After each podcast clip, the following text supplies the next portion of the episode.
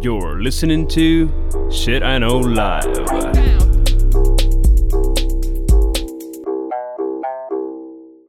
Доброго времені суток! З вами ваш любимий подкаст Shit I Know Live і ми, його незмінні ведучі. Кріс Косик.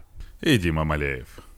Сьогодні в нас після серії філософських епізодів про нашу жизнь і думки ми з Дімою все-таки верну... вирішили вернутися до якогось такого м'ясного формату, де ми щось досліджуємо і вам е, по можливості щось цікаве розказуємо, та і самі щось цікаве дізнаємося. Е, В силу того, що зараз на Нетфліксі вийшов е, дуже класний документальний серіальчик Як стати тираном, який дуже багато людей дивляться, включаючи мене. Е, Ми вирішили записати тематичний епізод, який так і називається Про тиранів або про диктаторів. Що, Дім, як тобі підготовка?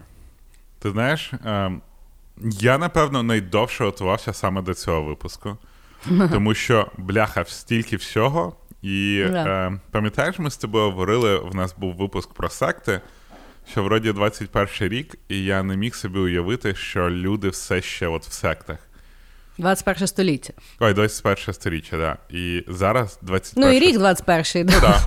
Ну, І зараз 21 рік 21 сторіччя, так. і диктатори все ще існують. Да. І це якийсь звіздець. Ну, то, ну я, на- я настільки, ну я просто почитав, я настільки не очікував, що от все воно ще є. Це звіздець, Кріс. Це просто звіздець. Ну, я ще так само. Ну, по-перше, я якби коли готувалася, я, е, ну, я зазвичай готуюся вечорами. І тут я готуюся, там щось ну, там, досліджую, досліджую, і тут я знайшла е, ну, там, деякі фотографії. І воно мене аж настільки засмутило, що я аж пішла, сказала Саші, щоб він мене обняв. Ну, тому що, ну, тому що аж мені ну, зовсім стало е, не по собі, що таке бляха світ носить. І більше того, я дійсно була дуже неприємно здивована. Ну, не, мало того, що воно до сих пір існує, і на то ніхто не має впливу. Е, ну, якби більшість е, мудаків з мого списку, вони от дуже свіжакові, тобто, ну, ще навіть фотографії їхні є. Е, словом, це є епізод, в якому я втрачаю віру в людство. Да, я, я з тобою погоджуюсь. От так. Бо я ще так само, знаєш, коли готувалася, ну тобто я думаю, ну не хочеться брати імена, які дуже є на слуху, тому що ну багато про них вже говорилося. І я думаю, блін, ну про що ж буде? Нам же ж треба 12 персонажів знайти. Я як почала шукати, думаю, та господи, ти мене ліпше б я не знала. Так от, давай почнемо. Почнемо. Вертаються греческі означення. О, ну да, ох, я давно їх слухай не чув. Да, всі не чули. Значить, тиран походить від грецького слова. Е, Проблема в тому, що я скопіювала то грецьке слово, а зараз я розумію, що його прочитати не можу. Ну, виглядає воно на якийсь туравус. Ну, якось так. Значить, е, що означає слово тиран? Е, в, походить слово тиран з Древньої Греції. І це є особа, що насильно захопила владу. В сучасності е, це слово означає е, жорстокий деспот, злий мучитель. Е, Часто використовує як синонім слова диктатор, що в свою чергу означає жорсткий, авторитарний або тоталітарний керівник. От про таких от кончених людей, в основному мужчин. Тебе є, до речі, жінки з Ні, я, я, чесно кажучи, я знайшов помічницю одного диктатора, яка потім, яка, ну коротше, я якраз про неї читав і думав: от, ну реально, равноправ'я так равноправ'я. Жінки можуть робити все, що чоловіки також, але в концепції диктатури жіночка Не відривалась. Ні, ні, ні. Вона якраз від, Да? відривалась і показувала, що вона звіздець топ-перформер. І Ну, їй навіть- треба було просто за все, за все жіноцтво відбути.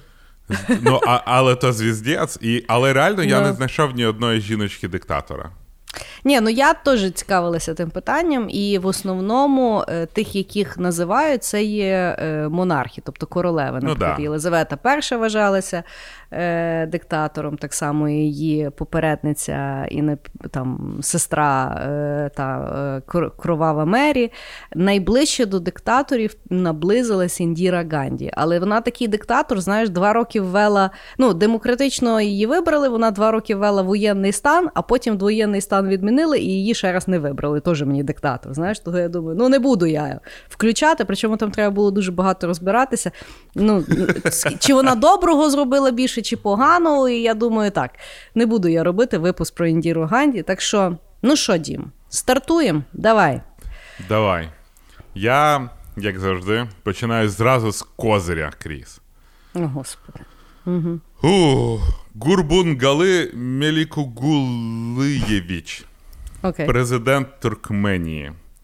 А, я знаю, що ти мені скидала, в, в тебе є його цей, е, той, що був перед ним. Але це. Я, я коротше, знаєш, думав, для секретки буду вводити найсмішніший диктатор у світі. І завжди його видавало. Бо Да. він реально це якийсь звіздець. Найцікавіше в тому, що він досі а, він президент Туркменії. Його, а, а ти, до речі, побачила, що у всіх диктаторів є цей культ особистості, такий прям дикий-дикий. І вони Не дуже... в усіх. Ага, Не в усіх. Окей, окей. Да. Давай, я знайшла. мене. Я знайшла, да. Ну, коротше, президент Туркменії, діючий, ем, прийшов досить демократично до правління, що з ним добре.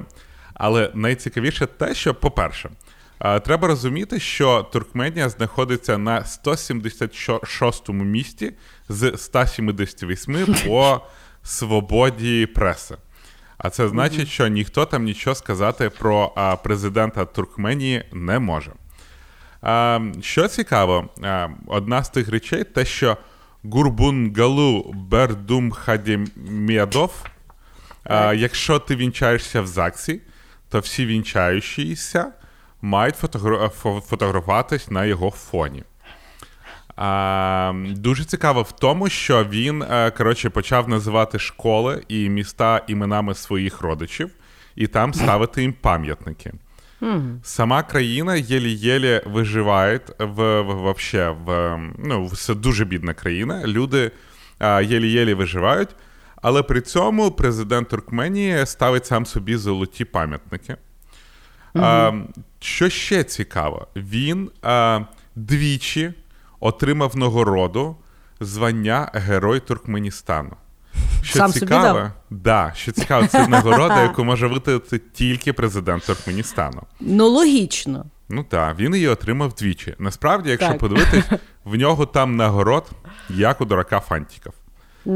Що ще цікаве, в перший рік свого правління він випадково заїхав на релійні гонки і сказав: А давай-ка я спробую. І вигадай, хто виграв ці релійні гонки. Я маю підозру. Що ще цікаво, він настільки талановитий, що він за часи свого правління написав 40 книжок. Ну, я Так. думаю, ну що там президент за книжки пише? У нього є книжка про чай, книжка Так. про гриби, книжка про собаку. Слухай, він може подкаст просто свій зробити. Я впевнений, що в нього є десяток подкастів, і вони в топ-чартах е, Apple в. Туркменії, якщо там є Apple в Туркменії. Так. Що ще цікаво, він колись казав, щоб надихнутись, він читає свої книжки. При цьому, напевно, в кожного а, жителя Туркменії є а, книжка президента Туркменії. Також він дуже відомий тим, що він діджей. Він на Новий рік робив, коротше, на діджейським пультом грав сет. А, також він грає на всіх інструментах. І одного разу на з'їзді якоїсь там партії чи що, він взяв от їх туркменську балалайку, я не знаю, як називається, Ага. і зіграв. Ага. І бляха. Я, звичайно, не знаю, як має звучати туркменська балалайка ця, але звучало жахливо. Але він такий зіграв, і потім весь цей зал встав, і всі плескають. Але це ще не кінець. Крім того, він е, дуже гарно стріляє. І що цікаво, я подивився на відео, як він а, стріляє. Він спочатку прийшов до вояк, і його називають туркменським Рембо, до речі, тому що він а, в перші роки свого правління прийшов в армію і показав, mm-hmm. як треба стріляти, як mm-hmm. треба вбивати людину ножем і як можна кидати ножем. При цьому він знаєш, там показував, як він просто стріляє, потім він взяв типу, мініганом з е, з машини постріляв, а потім найцікавіше було те, що він їхав на велосипеді і стріляв. Причому завжди Це... він попадав прям, знаєш, прям от в точеньку. От, от максимально. При цьому все це знято так уйобічно, ну що. Ну просто це крінж ТВ таке ядрьоне. Воно так знято, ти Ні, дивишся, Ну я в принципі можу собі уявити, як людина їде на велосипеді і будь-чим стріляє. Да. Що ще цікаво, це ще не кінець. Так. Туркменія зовсім нещодавно, тиждень назад, прийшов меседж, що в Туркменії, знаєш, що таке VPN, правильно? Ну, да. В Туркменії всіх жителів Туркменії заставляють клястися на Корані, що вони не будуть використовувати VPN. Угу. Я ще раз хочу повторювати, що зараз 21 Я взагалі дивуюся, що в них є інтернет, я тобі чесно скажу, після того а, всього заміса. Там е, я теж відосик дивився, в нього собрання якоїсь там, ну, їх правлячої партії, чи хто там. І тут тіп з під стола внезапно дістає золотий гриф штанги так. і починає його хірячити. Тобто Він там в залі показує, як робити, знаєш, типу, упражнення. Угу. Він усюди, він все показує, як робити. Типу. Угу. Що ще цікаво, на своє, на свої 56 років а, він провів а, офігенний сешн. Ну і тобто, на нього на день народження приїхали Дженніфер Лопес, не знаю далі, Мустафа Сандал, Ненсі Аджрам, Зейнет Салі, Філіп Кіркоров, Ані Лорак і Саті Казанова і група Рефлекс. Уяви собі, група Рефлекс все ще існує. Mm-hmm. А, І при цьому мені стало. Ну, і Дженніфер Лопес а, співала йому Happy Birthday, Mr. President. Знаєш, цю відому, яку Мерлін Монро, здається, писала, а, співала. І що я хочу сказати, що от якщо ви глядите на наші знаменитості, які там десь поїхали виступати, от наші також знаменитості, навіть наша Ані Лорак колись, поїхала до найвідомішого зараз диктатора у світі на день народження. І потім я ще знаєш, подивився а, у всіх цих диктаторів, в них у всіх, типа, научні звання, все, все, все. І в нього є почетні звання з усього світу. Тобто йому в Малайзії щось видали, в Сполучених Штатах щось видали, в Сингапурі mm-hmm. щось видали. Тобто, уяви собі, є людина, яка настільки їбанута, що пише 40 книжок і читає свої книжки для от, е, восхищення. І це президент країни, в якій знаходиться четверте найбільше в світі е, сховища е, природнього газу. Він а, настільки... ну це тепер пояснює, що, що звідки ті золоті статуї. Ну, да, бо то... нічого не предвіщає, що він сильно, е, що він сильний в економіці. Да, Дуже бідна країна з yes. дуже багатим президентом, для якого для того, yes. щоб його привітали, одного разу п'ять днів водили якихось пенсіонерів, щоб відрепетувати зустріч, блядь, з пенсіонерами. І весь світ видає йому нагороди, бо це президент. Mm-hmm. Це mm-hmm. звіздець, і це реальне життя. То, блін, mm-hmm. як як інший сервер. Мене тепер взагалі людоньки порадьте. Інші люди взагалі не дивують, коли в нас є от Туркменія. То тут, ну, піздець. Я, е, знаєш, є е, ну, на телебаченні американському я дивлюся в Ютубі, є late-шоу з Джоном Олівером.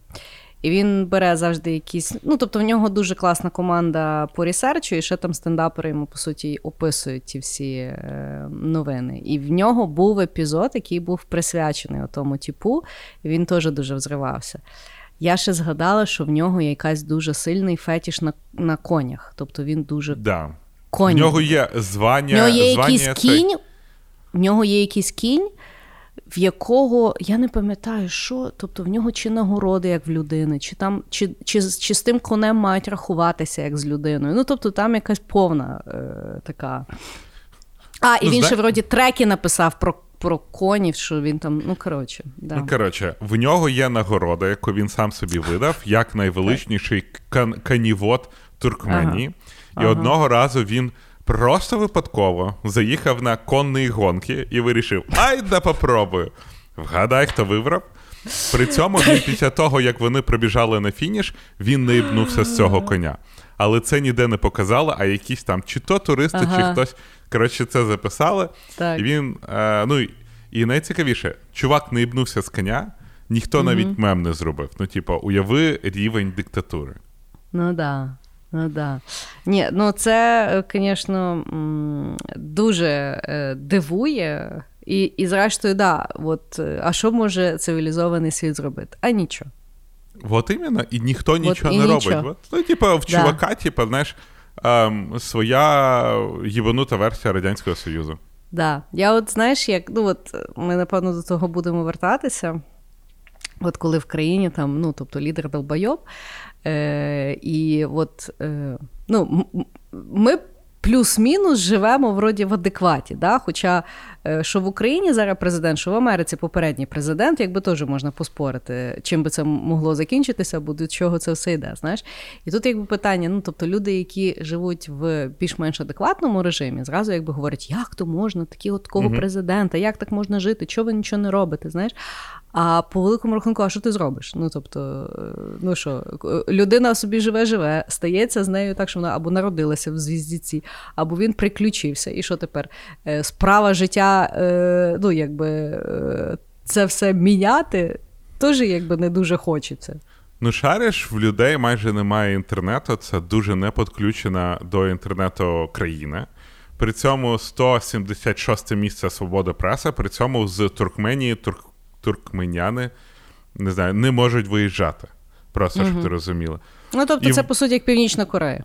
Да, і ребятки тупо не знають іншого життя. Ну, уяви собі, і Ну мені да. я, я впевнений, що більшість населення його от реально за нього топять, бо їм всі кажуть, що це рятівник нації, бо без нього буде взагалі звіздець. А вони живуть звіздецю і думають: ні-ні-ні, ребята, гірше не можна.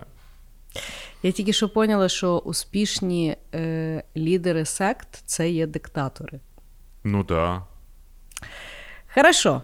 Я поміняю список е, своїх е, кончених людей на сьогодні і розкажу про е, людину президента Туркменістані, який був до твого чувачка, нікого, ім'я якого принаймні я можу вимовити. Його звали Сапар Мурат Атаєвич Ніязов. Значить, жив, народився він в 1940 році, помер в 2006 році. І е, він був президентом Туркменістану з 90-го року по відповідно момент, як він помер. Е, ну, його ще називають Туркменбаші, це в перекладі з е, туркменістанської. Я от теж зрозуміла, що це буде Туркської. І що, що це буде випуск, де я не можу відміняти слово коні, і ми не можемо вимовити половину якби, можливих аспектів національних. Того ем, перепрошуємо. Значить, Туркменбаші означає глава туркмен. І е, саме він встановив дик- дик- диктатуру в державі, е, хоча був якби вибраний вроді як демократично. Е, і, власне, він почав оцей от весь е, дурдом з масштабним культом е, особистості. Значить, одночасно з тим, що він був президентом, Сапар Мурат був ще прем'єр-міністром. Головою Народної ради, ну тобто парламенту, головою Ради національної безпеки і оборони і головою Демократичної партії Туркменістану. Роботящий мужик. Роботящий. А головне демократичний. Да, от саме смішне, що демократична бляха партія. Ну, Да. типа, Ну, слухай, е, е, Північна Корея до сих пір це теж демократична республіка, того Ну, тут правда. такое. Знаєш, так само, як е, комунізмом називають все крім комунізму. Е, так от. е, Він, коли прийшов до влади, то в нього було теж серія ексцентричних рішень. Значить, по-перше, він вирішив, що потрібно переіменувати назву січня місяця. Ну, тобто, перший місяць в році він не має бути січень, він має називатися на честь його, тобто називатись Туркменбаші. От. Після того він подумав так: Ну, е, місяць він тільки раз в році. Треба ще і дні тижня трошки переіменувати е, для того, щоб відобразити, е, що він думає, як має функціонувати світ. І тому в Туркменістані вівторок називається Юний день. Не знаю, що не понеділок, вівторок. Угу. А субота називається Духовний день. От так. Ну, таке. Значить, е, да, Ніязов дуже не любив бороду чоловічу. І тому е, в е, країні на державному рівні було заборонено носити бороди. Хоча, здавалось би, ти от уяви собі, чувак, мужчину з Туркменістану. От борода точно буде його атрибутом. Ну, от так.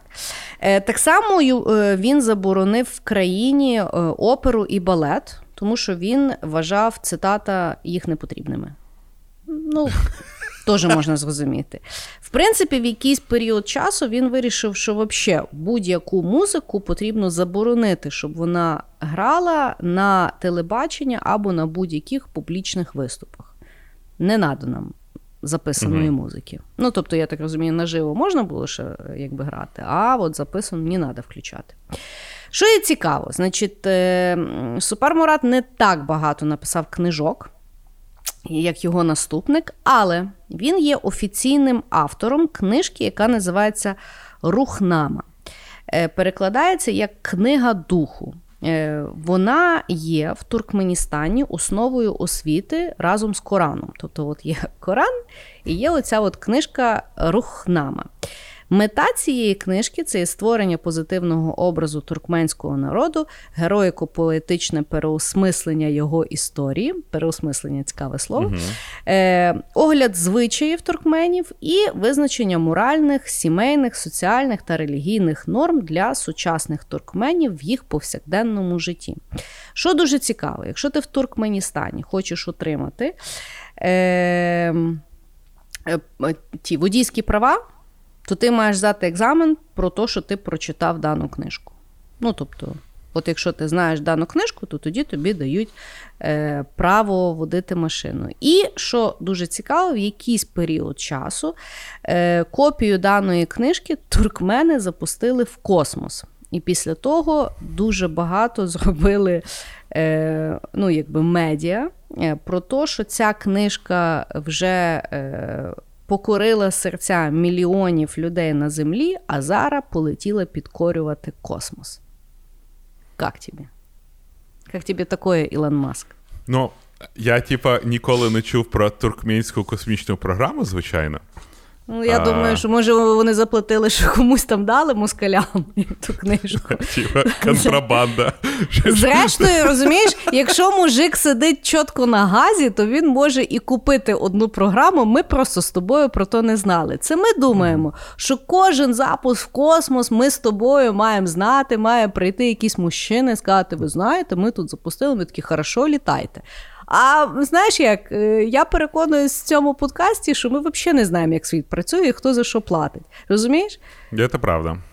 Того, якщо тіп е, на кожен вівторок собі ставить е, золотий пам'ятник, чуєш йому в космос книжку запустити? Це ну, просто, Гуманіст. Е, ну, по-перше, я тобі буду чесним. Я хрен да. знаю, де Туркменістан знаходиться взагалі. Я потім читав. Я я, я насправді навіть задумався, чи Туркменія і Туркменістан це не різні країни. Виявилося, що це одна країна, тому. Угу. А, я, так розумію, турк... дуже я так розумію, що туркмени це народ, а Туркменістан це країна. Так, але вони є і Туркменія, і Туркменістан називають, там там ага. що що сложно. Але погодься, що Туркменістан запустив щось в космос, звучить ну, майже як Монголія щось в космос запустила. Ну, я з тобою повністю погоджуюся, і тому е, я от теж, коли кожен раз ми щось досліджуємо, і я розумію, що я взагалі не знаю, де то і що, то я перестала мати взагалі претензію до е, іноземців, які не знають, що таке Україна, де таке Україна, думають, що Україна то Росія. Ну тому що я про Монголію маю таку, таке саме уявлення. І я впевнена, що монгол подумає, ну ти взагалі ахуєла, ти ще в Радянському Союзі народилася. Того, да, я не знаю, де Туркменістан, і я не маю претензію ні до одного американця, який не знає, що таке Україна. Справедливо. Але да, Да. як бачиш, е, в Туркменістані два останніх е, лідера е, досить карикатурні. Але ну, це, я тобі напевно, скажу, погано. нічого не предвіщає, що третій буде позитивний. Факт. Та, то, Ну, тобто, якщо другий так- не помре. Та, там чувак, слухай, він спортом займається, стріляє, на конях що їздить. 56, понімаєш? Йому ще 56, Дженніфер Лопес до нього приїхала. Да. Ну, е, ну і знаєш, як коли е, в країні існує така влада, це ж не то, що він там один сумасшедший ходить, а всі тільки чекають, щоб він помер. Там же навколо є величезна світа, яка ну, якби, е, використовує дану машину для своїх потреб. Того, е, да, без революції е, такі історії. Е, Якось позитивно не розрішуються зазвичай. Це правда. Е, До речі, мене завжди, от е, що здивувало в цьому культі лічності цих тиранів, е, що народ їх взагалі так по-хорошому дуже любить. І я коли дивився, я тикнув про Северну Корею, я не брав тиранів, диктаторів Северної Північної Кореї. От. І там показують. Реально, тип їде на якомусь поїзді, і за ним біжать, блін, тисячі людей, просто щоб помахати йому ручкою. І я думаю, бляха. віздець». Ну, е, знаєш, як це є частина промивання мозгів і е, культивування абсолютного страху. І ну, диктатори ж зазвичай говорять, що вони такі жорсткі не через те, що вони мудаки, а через те, що вони захищають націю від ще страшнішого горя, а інакше якби не вийде. І я пам'ятаю, я не знаю, чи ти про Сталіна будеш говорити? Ні. Чи не я, брав? ну, ми, Ну, я, я рішив Да. теж не брати Ну. попсу. Так от, е, попсу. Значить, е, ну і я пам'ятаю, що ну, я коли в школі вчила, то ну, якби ми там вчимо про Сталіна, про там е, жахливий, по суті, геноцид свого ж народу, який він організував. е, Правління терору і всі діла. А коли він помер, реально люди плакали щиро, тому що вони не розуміли, як тепер жити. Тому що аж ну, така сильна влада в багатьох людей, вона якби. Є, звісно, адекват, який там, ну, можливо, більш е, е, освічений, але власне ще ж частина диктаторського управління це то, що ну, якби, е, людей, в людей немає освіти, в людей немає доступу до знання. І, відповідно, вони інакшого життя не розуміють. І тому да, природня перша асоці... ну, якби, реакція в людей це є страх і любов. От Ну, так. До речі, про того Сталіна, зараз знов нас натягнуть за те, що я про Дудя говорю. Але Дудя був вибор про Килиму, да, от Е, випуск. да. І там була ця е, дочка Корольова. І він в неї бере інтерв'ю, і той Сталін же, блін, ну, замордував Корольова. Да. Ну, майже він. Який, який, по суті, людство в космос відправив. Хоча Ну, теж він кажуть, що Корольов був дуже сильно мудак. Ну, слухай, людство в космос Ну, да. відправив, йому, знаєш, можна. Та-да. Хай... Вот. А, все, що треба було з цього мудака, людство взяло, якщо вже на то пішло. Але і він ж він ж повернувся і. е, Ну, і типа і вмер. Він запустив людей в космос і вмер. І от е, Дудь той питає в той е, дочки Корольова: ну, яка, ну, це, це от вона зараз живе. Він каже: що ти думаєш про Сталіна? Вона каже: Сталін був заєбісь. Він каже: так він ж твого батю чуть не вбив, він зруйнував твою сім'ю. Вона, ну. І от ти розумієш, що до неї вже не достучатися. Вона це все розуміє, але цю любов до Сталіна настільки прожили в душу, що вона ну не може від цього відмовитись. Що б він не робив? Угу. Ну, е, я не знаю, я тобі колись розказувала, як мене в дитинстві в садіку промили мені мозги. Коротше. Та, та, ну, я слухай, хот- ми стільки вже розказували один одному. Хорошо. Я, значить, ходила. Ну, я народжена в 81-му році, відповідно, я ще застала хороший кусок Радянського Союзу. І я, відповідно, ходила в садік, ну, де в нас на е, стіні висів Ленін, ми йому там віршики читали і всі-всі-всі діла. Е, ну, і відповідно, хоча я з Західної України, мої батьки, ну, моя мама вирішила, що вона мені буде пояснювати, як працює світ трошки пізніше. Тобто вона мені не ламала голову ще в садіку, що, типу, ну, не все так, як тобі розказують, вона вирішила, що вона то мені пізніше зробить. І, А я така була, ну, якби активістка в садіку, я любила всі там віршики, на всіх там е, утренніках виступати, всі діла. Ну і тут, коротше, якийсь очередний утреннік, мене там вибрали зірочкою, я там щось маю розказувати, щось там Леніну дякувати і так далі. І я приходжу додому і розказую от той от е, віршик. А мій тато якраз прийшов і він випив. А щоб ти розумів, мого тата, якби е, вся сім'я була зв'язкові бандери. Ну тобто там ну, більш полярного, е, більш полярної ситуації я не могла вибрати. І відповідно він випив. і Він слухає той мій віршик, як я тому, тому Леніну дякую туди-сюди. А мій тут такий сидить, він каже: А ти взагалі знаєш, що той Ленін вбивця був? А я така. Що? І він щось там мені далі навалює туди-сюди. І я не пам'ятаю, в якийсь момент він мені каже, та, та Ленін взагалі вже давно вмер. А я кажу: ні, Ленін живий, Ленін вічно буде жити в наших серцях. Коротше, я в сльозах. Іду в ванну, закрилася. Моя мама мене три години витягувала. Я реву, я до сих пір пам'ятаю, як я в ту ванну реве, ревіла. Я не могла повірити, що мій тато говорить. Ну, моя мама теж каже: татові, ти дурак, бляха, дитині, тобі не знаю, скільки мені було. П'ять років ти з нею спориш за Леніна, знаєш. Але мається на увазі, що Ну от е, я, звісно, не приклад якоїсь сильно адекватної людини, але я на собі е, розумію, що якщо би в мене не були якби адекватні батьки, які старалися мені показати альтернативну версію історії, або ну, я жила в той час, що вони не боялися мені показати альтернативну сторону історії. Знаєш, Тож я е, пам'ятаю історію про того, то е, як той тіп, який здав своїх батьків? Е, Павлік Морозов. Павлік Морозов. Тоже, знаєш, ну, коротше, е, це все така доволі е, сіра субстанція на рахунок того, як то люди в то можуть вірити. Ну, Різні да. люди є, знаєш. Погоджуюсь. Такое. Вон, ті, в чому ж в чому ж якби ужас тирані, що вони ж, сука, дуже довго правлять. Вони, як знаєш, mm-hmm. як Моїсей в тому в е, 40 в пустині. Років, да. Да, 40 років, поки всі раби не на, не помруть або не народяться. знаєш. Факт. Окей. Хорошо. Давай, що там в тебе далі? Давай. Я перенесу нас в Домініканську республіку. Угу. Рафаель Леонідос Трухільо. So, um, о, я щось теж на англійську Я я чую, я чую, що ти сьогодні дуже багато працював.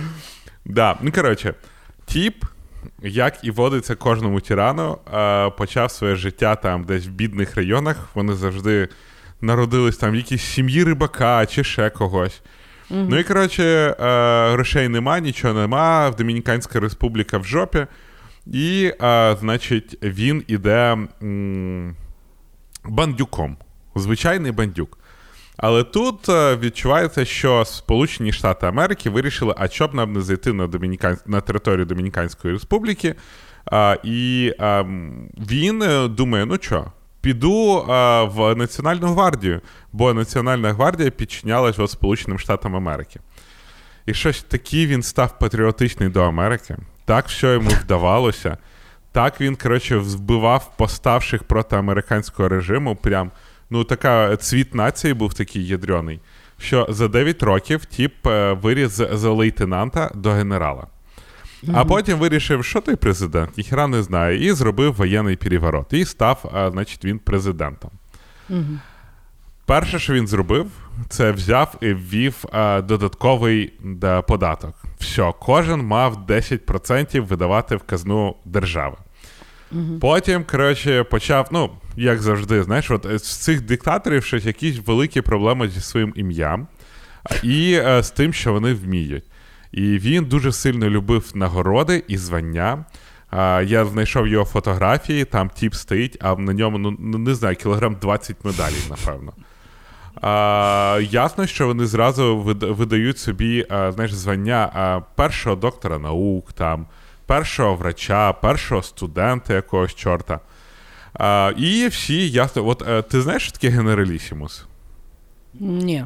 І я не знаю. Але коротше, от всі диктатори дуже люблять це звання, вони собі асанять. Наскільки я розумію, що генералісімус... Я думаю, що це якийсь абсолютний там. Да, да, да. Це типа, коротше, самий останній level вояки, наскільки я зрозумів. Ну, от вище не можна. Mm-hmm. Типа, це генерал mm-hmm. генералів. Ну і вони ясно зроблять собі генералісимуса. А, Він бере в нього, ну так як він починає доїти всю країну, в нього виходить велика кількість грошей. Він починає спонсорувати, типа, свого друга робить президентом чи там руководителем а, Гаїті, чи ж яка там ще от країна з ними на одній, одному острові. Я тобі вже казала, географія це не моя стезя. Це не наше, окей. Але мені здається, Гаїті. І так. він, коротше, також його, в нього інвестує багато грошей і, по суті, стає вообще руководителем і Домініканської Республіки, і Гаїті. Mm-hmm. Але потім вони посварились і вони щось, значить, значить, війну почали. Але там щось не дуже багато трапилось. А, При цьому він себе називав Ель Хефе, а отже, шеф.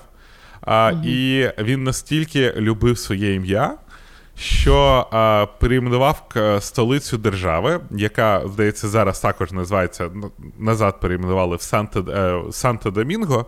Він вирішив, а чоб не перейменувати це в Сьюдад-Трухільо. Ну, Трухільо це його була фамілія, і він вирішив: mm. ну що, ну нормально, коли а, столиця держави буде мати фамілію свого президента, що в перекладі називається а, місто Трухільо. А також він піджав під себе церкви, бо ну ж бідна країна, люди йдуть в церкви завжди, отак зразу.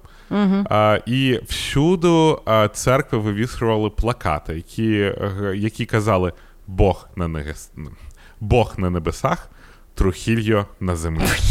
Коротше, він знаєш, типу, зразу розказав, хто ким а, володіє. А в результаті чувак реально сошов з ума, в нього була величезна якась параноя. І він почав вбивати всіх, хто був проти нього. За час правління він а, винищив пів а, 50 тисяч людей. От просто, типу, щось не подобалось, і він їх просто знищував. Mm. Що саме цікаве, от я читав про цих а, диктаторів, і дуже було багато диктаторів було в часи от холодної війни, 60-80-ті роки. І вони всі спонсорувались або Сполученими Штатами Америки, або Радянським Союзом. І от Трухільо його спонсорували Сполучені Штати Америки. Чому? Тому що він був проти Радянського Союзу. Тобто він такий антирадянською програмові. А, І в результаті він. Тобто, ну, знаєш, роби, що хочеш, головне, що не комунізм. Да, Головне, що не москалі, знаєш. Е, все, що хочеш роби. І а, в результаті він настільки сошов з ума, наче при цьому От які б вони не були, вони досить добре домовлялись. Він якимось чином е, зміг домовитись з Америкою, що всі податки, які Домініканська Республіка платила Америці, внезапно mm-hmm. почали залишатися в Домініканській Республіці. А отже, він з цього зробив свою зарплату. Як він це зробив? Хрен знає. Тобто мастер домовленостей. Mm-hmm. А, Ну і в результаті він там що-то вже сказав, що Штати нам не ровня, треба їх знищувати. Ну, коротше, в нього там взагалі здвіг по фазі. І Домініканська Республіка, і Штати знищить, і Сполучені Штати Америки. І потім їхав він кудись на машині в 61-му році, і його застрелили. Ходять чутки, що це зробили ЦРУ, бо він всіх достав. Таким mm-hmm. чином, а, Трухільо згинув і зразу перейменували столицю обратно в Санта-Домінго. Але ну, звіздець, Сполучені Штати Да-да. взяли, поставили свого царька, царьок знищив 50 тисяч людей, і всім все ок. Ну, знаєш, як е, в принципі, е, всі режими, вони в якийсь момент є дозволені розвиленим світом, тому що їм то вигідно в як, ну, в тому чи іншому форматі. Е, І ну, і власне вони його зупиняють тоді, коли вже воно ну, тобто починається вже зовсім така шизоїдність, і е, ну, дуже часто режим, якби, от, наприклад, цей, да, от я впевнена, що його домовляння це було е, в форматі Я вам віддаю всю там робочу силу, або щось він там, напевно, імпортував, або щось він там робив, знаєш, в абсолютно якихось негуманних і нереальних показниках, які були вигідні для Америки. І коли то все скінчило, він ще й типу каже, та я тепер тут вам пітарди почну кидати, вони кажуть, ага, окей, ну давайте тоді сумасшедшого будемо забирати. І це насправді ужасно. Хоча я розумію, що. От знаєш, оцей от в Давосі, що вони там з'їжджаються, велика там сімка, приблизно такі самі розмови відбуваються. Да. Нічого не помінялося. І це так, отак працює світ. Ахуєнно. Хорошо. Дуже позитивний подкаст Shitайний life. Дуже дуже. Е, Значить, я буду розказувати про мужчину, якого звали Енвер Паша. Е, Це е, людина, е, через вчинки якої людство власне придумало слово геноцид. Термін геноцид було вперше створено для того, щоб описати всі ті діяння, які стартанув саме цей мужчина. Більше того, мало ми про нього знаємо, ти про нього не знаєш, так як ти знаєш про Сталіна або про Гітлера, угу. тому що в 20 столітті його дії. Ну, завдяки його діям, е, це є найбільш конспірована інформація в світі. Тобто тільки зараз починають її якось ну, там, перевідкривати. Угу.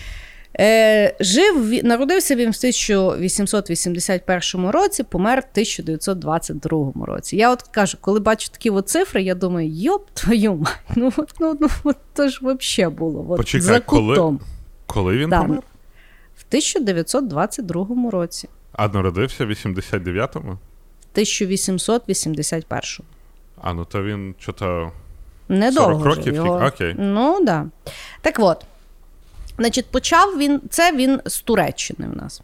Uh-huh. Енвер Паша Паша почав свою кар'єру е, як е, тує, боже, турє, турецький турецький військовий офіцер.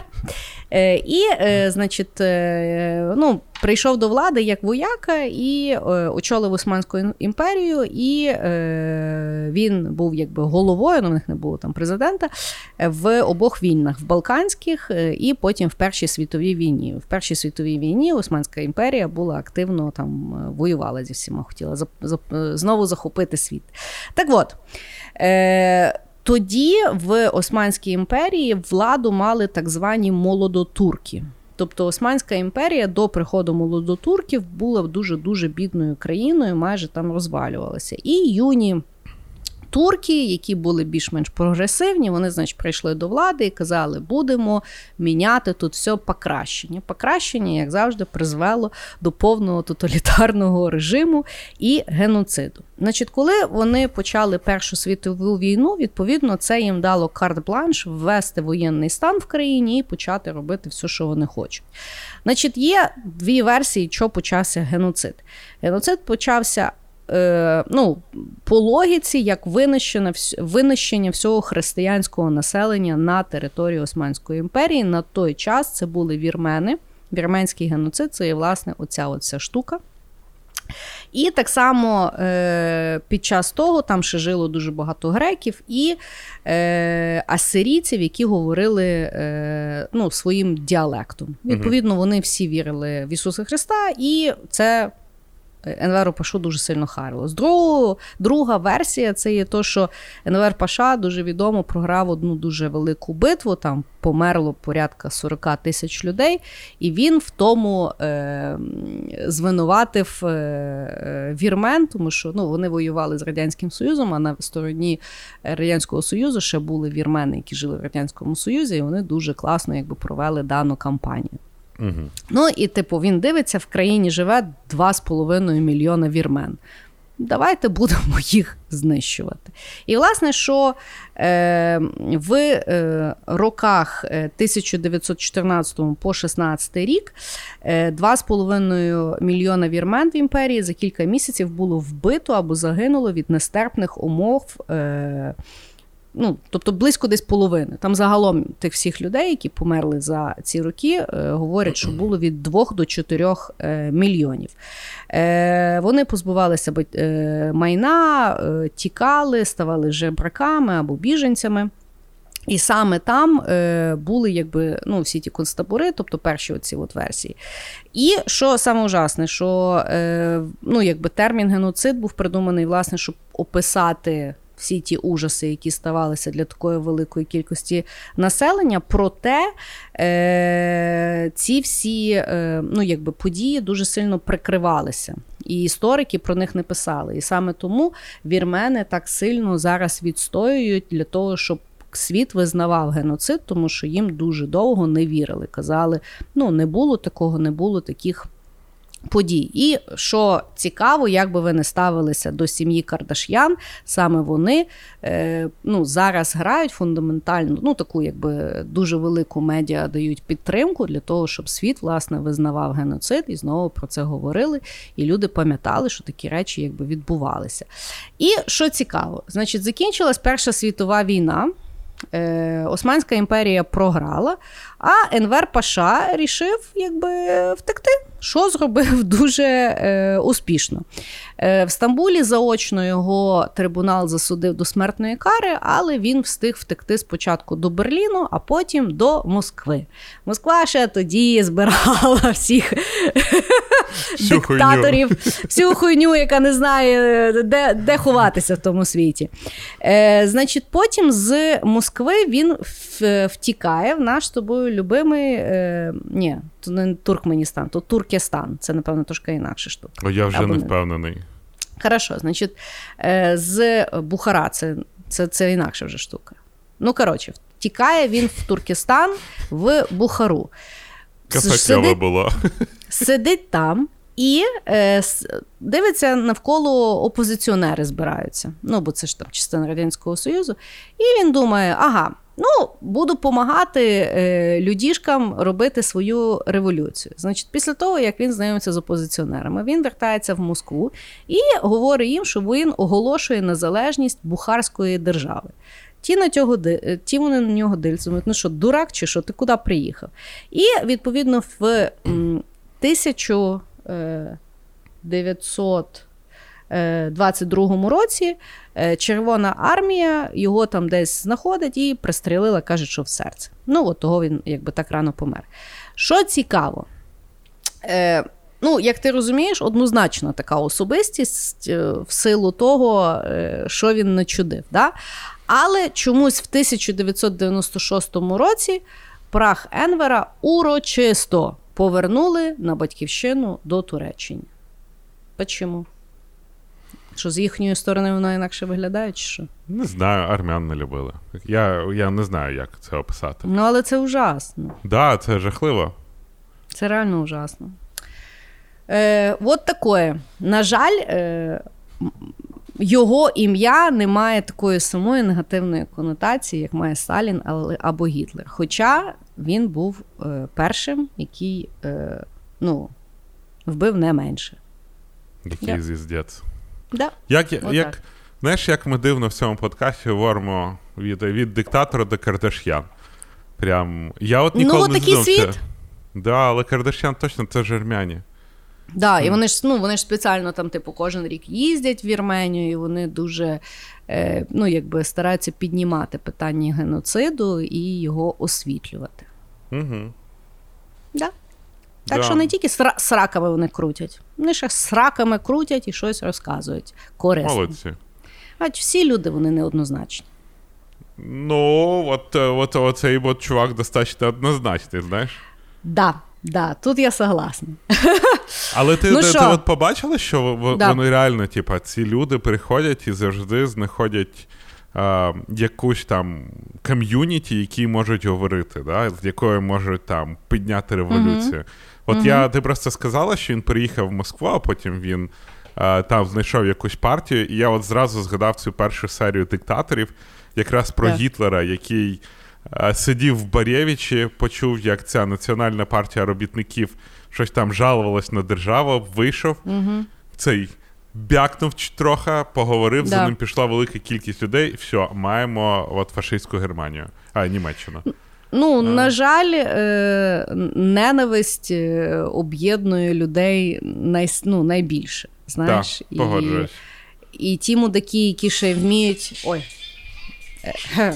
Ну, отлично, у мене телефон заграв. Може, то не вирізати, всі будуть знати, який в мене Та класний да. рінгтон. Так от, е, е, я вже забула, що я говорила. Коротше, мудаки і мудаки. Давай. Давай. Коротше, я хочу поговорити про якраз про Гаїті. Ми, я от не закінчив. Франсуа Дювальє. А, Чим цікавий Франсуа Дювальє? Тіп а, з багатої сім'ї, а, навчався в Мічигані, отримав, а, був доктором, ну, доктором наук. А, При цьому він був чорношкірий доктор. А, І він повернувся в Гаїті, що було його там, ну, е, родиною, для mm-hmm. того, щоб е, стати одним з найвеличніших диктаторів. Тобто, тіп отримав освіту приїхав піднімати Гаїті з колін. Mm-hmm. Що цікаво, він вирішив в своєму управлінні використовувати релігію Вуду. І а, Дювальє він себе просив назвати Папа Док. Він створив свою а, собственну службу а, Тантон Макутов. Це коротше, він з якийсь момент, коли він став президентом, він почав, ну як як воно у вас в диктаторів, він почав грабувати населення. І е, він побачив, що на армію і на поліцію немає сенсу надіятись, тому що вони також бідні, як ці як церковні миші, і вони вроді не дуже горіли його захищати. Що він робить? Він а, починає казати, що він барон Субота. Це наймрачніше божество Вуду. Коротше, це воплощення смерті. Mm-hmm. І він починає в серед дуже бідного населення шукати собі армію. А, Армія, яка буде захищати його. Він їм обіцяє золоті гори, а отже, люди, які знаходяться в дикій ніщиті, вони mm-hmm. йдуть за ним, тому що для них це внезапно соціальний ліфт. Тому що е, в них були досить великі, е, ну, вони могли робити що завгодно. І для звичайного там е, робітника, який спочатку працює на багатого фермера, десь там в гівні колупається, а потім, коли він стає тантуном Макутай, він може е, законно гвалтувати його е, дочку. І ну, оп, і соціальний ліфт. І а, вони ходили всюди з автоматами, кошмарили все населення, вбивали кого хотіли, вбивали, хто був незадоволений. Вони були озброєні краще, ніж армія Гаїті, і набагато краще, ніж поліція Гаїті. Угу. А, Що цікаво, а, Тантон Макутами були також жінки.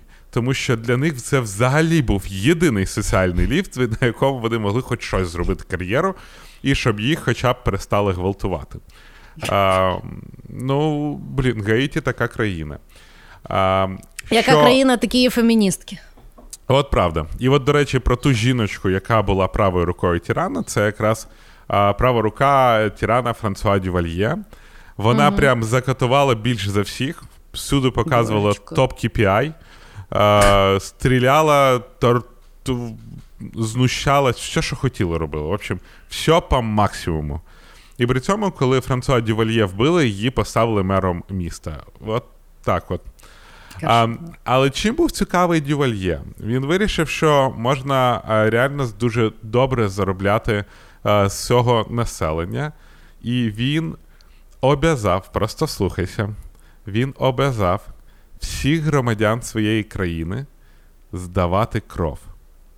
Донорську кров, яку потім продавав Сполучені Штати Америки. Дай дупля. Ну, я тобі скажу, це креативно. Не мати ресурсів. Вирощувати це ресурси. Ужасно, да, але це. Ну, мій маленький е, підприємець всередині йому аплодує. Коротше, Не кожен це... ФОП таке придумає. Факт. ФОП Фоб Дювальє, здай свого сусіда на кров. Так. Коротше, ну і а, і все на салі він тримав та, тим, кажучи, що він Бог, а, вуду, всі діла, підеш проти mm-hmm. Дювальє і вмреш. Mm-hmm. Ну і в принципі він дуже любив використовувати адмінресурс, і 30 тисяч гаїтян попрощали зі своїм життям в тюрмах Дювальє. Oh. Ну, коротше, замордував. Тварь. Тварь. Але потім він знову ж таки сошов з ума, почав говорити, що попало, і штати такі: ну, ребята, це не наше. І тоді був, до речі, президент Кеннеді, Джон Кеннеді перестав підтримувати Дювальє. І mm, Дювальє сказав. Раптом. Да, І Дювальє сказав: ну, курва, мене не підтримуєш, я насилаю тебе на тебе злих духів. І через декілька тижнів Кеннеді застрелили. А? От і не вір потім в Вуду. Вот. Ну і як завжди, Дювальє загинув там. Я я не знаю від чого. Чи то його вбили, чи то від старості, але десь угу. так. Ти віриш в Вуду? Я. Ні. Ні? Я взагалі, ну, е, я же в, мене е, в мене є освіта. Причому. Яка не яка, але є. Причому. Тіка, от е, ти ти уявляєш, скільки зараз, коли ти ржеш, скільки людей тригернулося, що ти мені не дала закінчити речення. Це дуже смішно. Бо ті, ти розумієш, що ти тільки що цим реченням, реченням половину моїх переконань вбив, тому що я згадала, що в мене теж є освіта, а я всяку хуйню вірю. Причому Кріс, прикладна математика, як і в тебе, і фундаментальні да. науки. Тому, ну, на жаль, ні. Давай, давай, закінчи свою думку. Так я вже. Вона не ага. має сенсу, тому що ти своїм ржачем перебила мою тріумфальну річ. Прості. Ну, прості. Да, ну, а, Коротше, не вірю я ні в Вуду, ні, ні в якусь іншу релігію. І я думаю, що якщо якась релігія має сенс бути, наш мозок не в стані її осягнути. Угу. Ясно. Ну, я про Вуду все, що знаю, це був класний е, фільм Ужастік, е, якісь там двері на ключ чи щось таке. Е, І там класний е, був фільм. Там, типу, е, якісь двоє ребят, які були Вуду, і вони безкі... ну, ніби е, безсмертні були, бо вони переселялися в тіла е, інших ребят. А перед тим в них була задача переконати тих ребят вірити в Вуду, тому що Вуду працює тільки на людях, які вірять в Вуду. Ну все, отсосіть, ребята, в мене диплом магістра є. Сраку ваше Вуду. З політеху? Навіть з політеху, знаєш. Вони, бляха, теж, знаєш, не Вуду з Стенфорда. Вони теж не пальцем роблені, так сказати. Хорошо. Хорошо. Так, типа, по по освіті ти мене ще не шеймила, але дякую. Я чисто перепитала, я да, чисто да, уточнила. Да. Добре.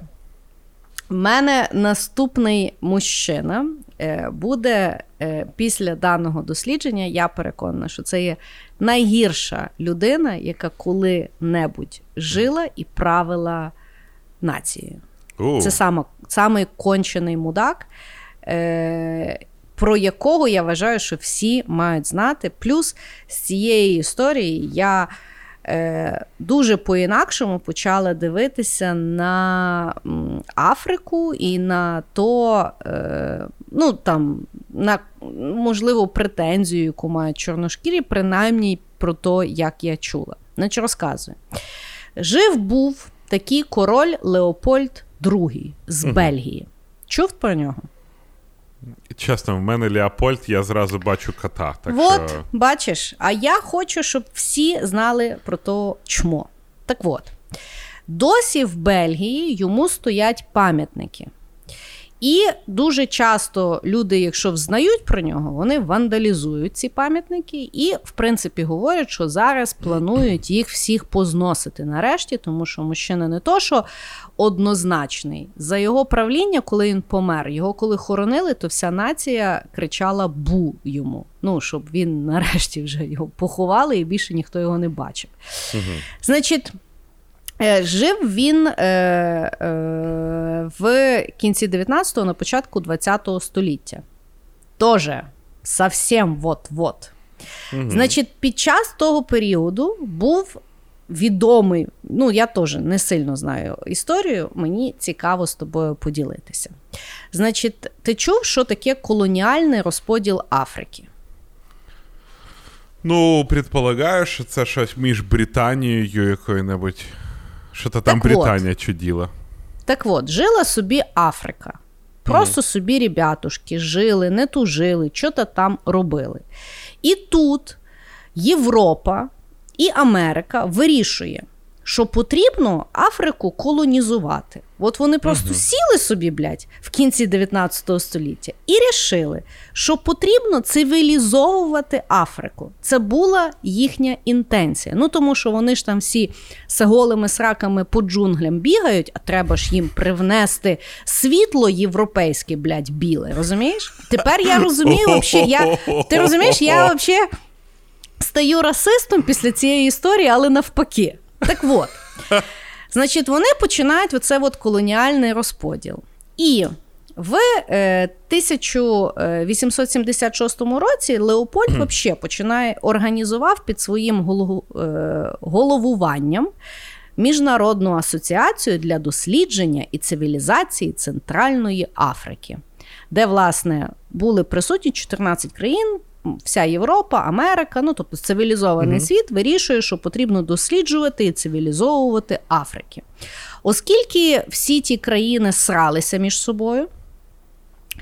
Е, Леопольд вирішує, що якраз дуже хороший момент е, взяти і е, створити це реально придуманий концепт вільна держава Конго. Він бере країну Конго, каже, що це буде вільна держава, і під час е, якоїсь там Берлінської конференції 1884-1885 років він оголошує вільну державу Конго своєю приватною власністю. І а що він її було? буде цивілізовувати. Виявляється, да. Ну, тобто, Клас. створив асоціацію, зібрав конференцію, всі сруться. Він король. Ребятушки, я беру собі Конго, воно буде мені належати, ви там собі щось сріться. Почекай, почекай, Значить, зараз чому? дивись, нас да. слухає приблизно 20 тисяч людей. Перед 20 тисячами людей я хочу проголосити стрий моєю приватною власністю. Якщо ви слухаєте стрию, що збирайте манатки, уйобуйте. Значить, повезло тобі, що ти живеш в Каліфорнії, бо був би ти у Львові, тобі би ту твою сраку дупу нормально накастеляли. Це слава Богу, ми живемо в якій не якій, але незалежній Україні. Так от, чому він взагалі впхався в Конго? Якраз в той період часу придумали, ну не то щоб придумали, але дуже популяризували велосипед. Всі піпець сіли на велосипеди і почали кататися. Угу. Відповідно, дуже сильно потрібна була резина. Каучук на той період часу в основному видобувався в Конго. І він побачив бізнес opportunity. Відповідно, він, оскільки він цивілізовує і звільняє Конго, він починає там е, впроваджувати жорсткий е, ну, жорстку колоніальну політику, і все було навколо Каучуку. Тобто його взагалі не цікавили люди. Він вважав африканців недолюдьми. Угу. Е, І автоматично, коли от вона стала його власністю, він їх всіх назвав рабами. Тобто, в принципі, вся держава це були його раби. І він поставив їм дуже жорсткі норми по е, видобуванню каучуку. Кожен рік там якось подвоювалася норма для того, щоб ну, якби, е, люди дуже сильно хотіли кататися на велосипедах. От я зараз думаю, ми всі знаєш в розвиненому світі. О, як класно, прогрес, велосипед, хуйня-муйня, давайте ще каучука, який клас. Чому африканці не розвиваються? Я не розумію. Каучук вот, блядь, добувають. Чому? Вот, От, блядь, добувають. чому? Тому що щоб ти свою сраку, блядь, возила по Бельгії, по Бельгії, дура ти біла. Так вот. Так вот. І от тут. Ні, я не можу, тому що це та історія, після якої мене треба було обнімати. Значить, е, всім людям ставилися оці от нереальні норми, і коли люди не виконували норми по врожаю, в форматі стимуляції і наказання дітей, е, ну тобто тих от всіх там селян, їм ампутовували, ну, відрізали кісті рук і стопи дітям для того, щоб батьки були вмотивовані далі збирати врожай. За невелике правління, ну як невелике, десь 20 років е, було правління цієї вільної держави Конго, численність населення е, скоротилося в 50%. Тобто, люди, ну, просто люди здихали. З 30 мільйонів на станом на 1915 рік залишилося тільки 15 мільйонів людей живих.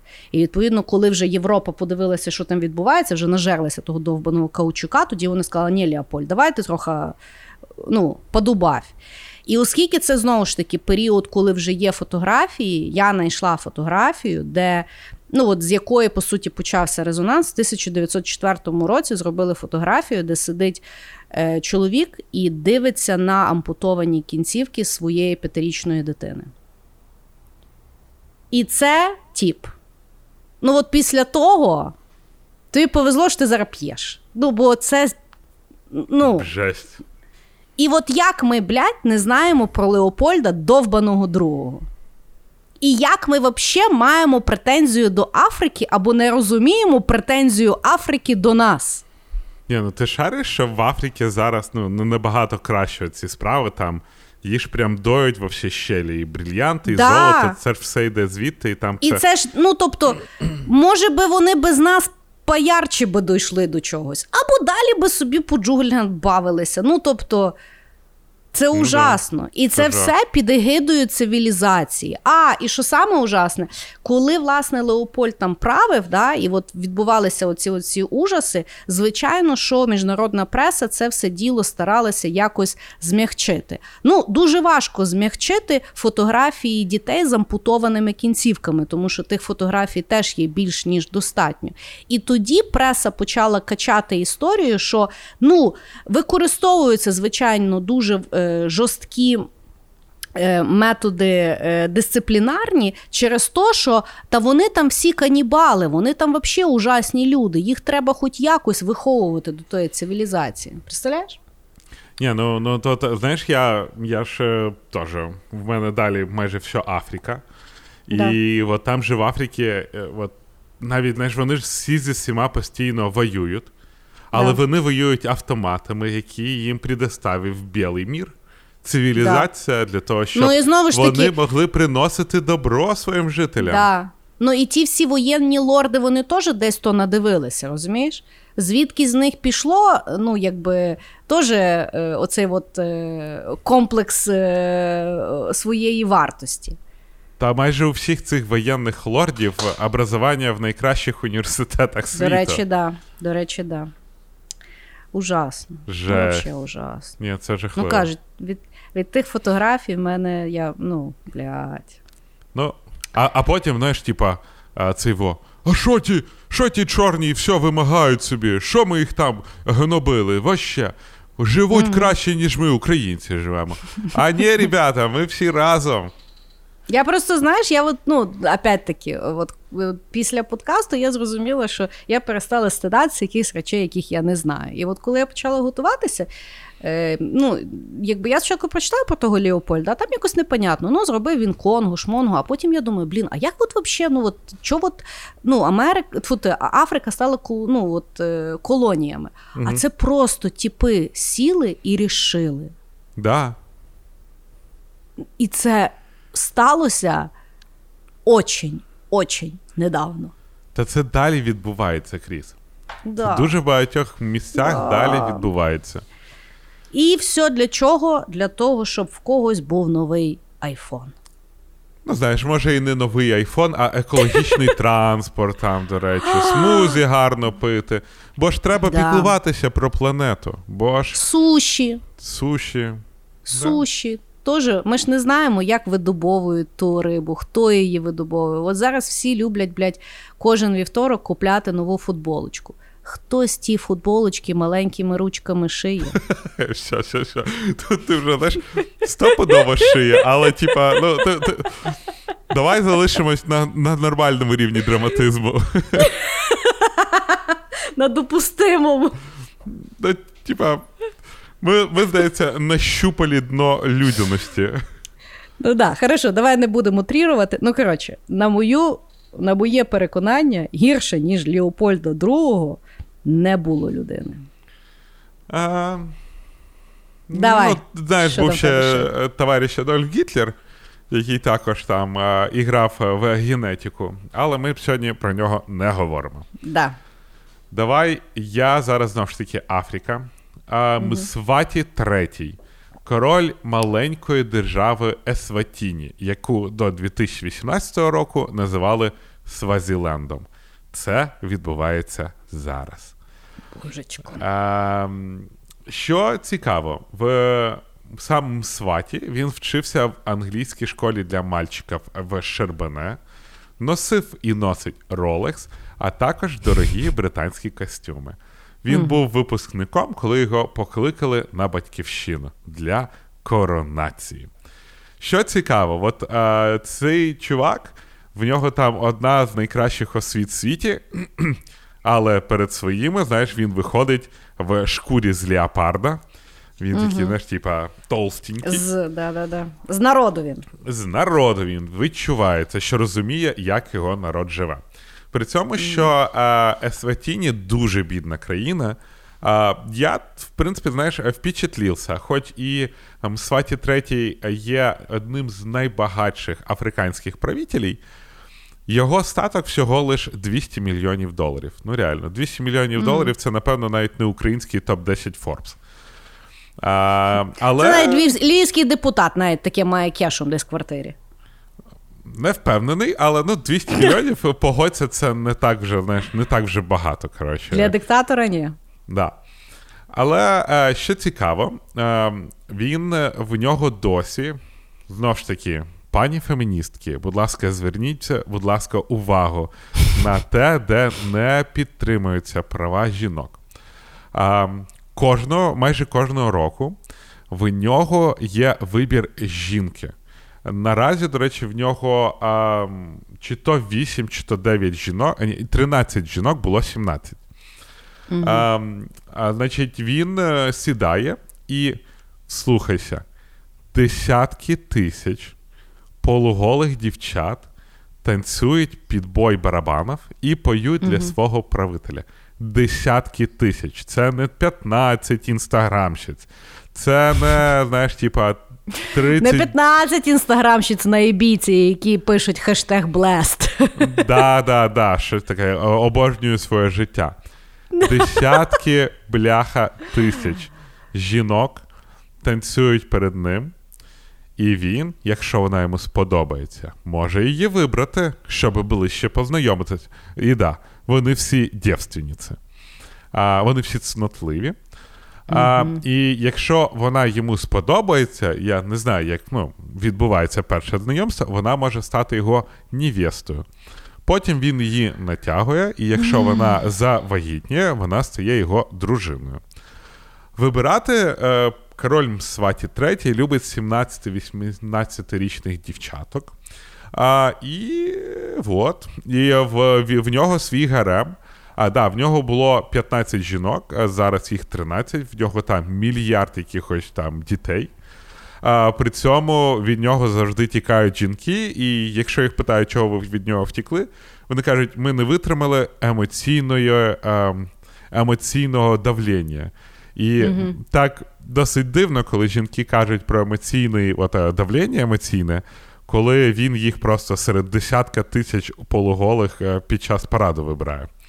Е, не те, що можна було очікувати. Ну і при цьому це одна з е, найбідніших країн в Африці. Але при цьому діти Мсваті третього всі знаходяться в найкращих вузах. А, Він дуже полюбляє купувати дорогі автомобілі. А, а, да, і до речі, цікава штука. Він вибирає 17-18-літніх дівчат. При цьому в Свазіленді е, не можна займатися сексом з дівчатами до 21 року. А, Але, ну, знаєш, королів права не Ну, йому ж треба вибирати з 10 тисяч, ну десь вони мають братися. Того логіка в даному законі є. Ну да. А, Ну і от. І він, коротше, в нього він дуже любить е, дорогі речі. А коли громадян кажуть, ви що, схуїли? Типа, в нас їсти нема чого. 65% uh населення знаходиться за межою бідності. А отже, uh в них взагалі немає грошей, вони там виживають максимально.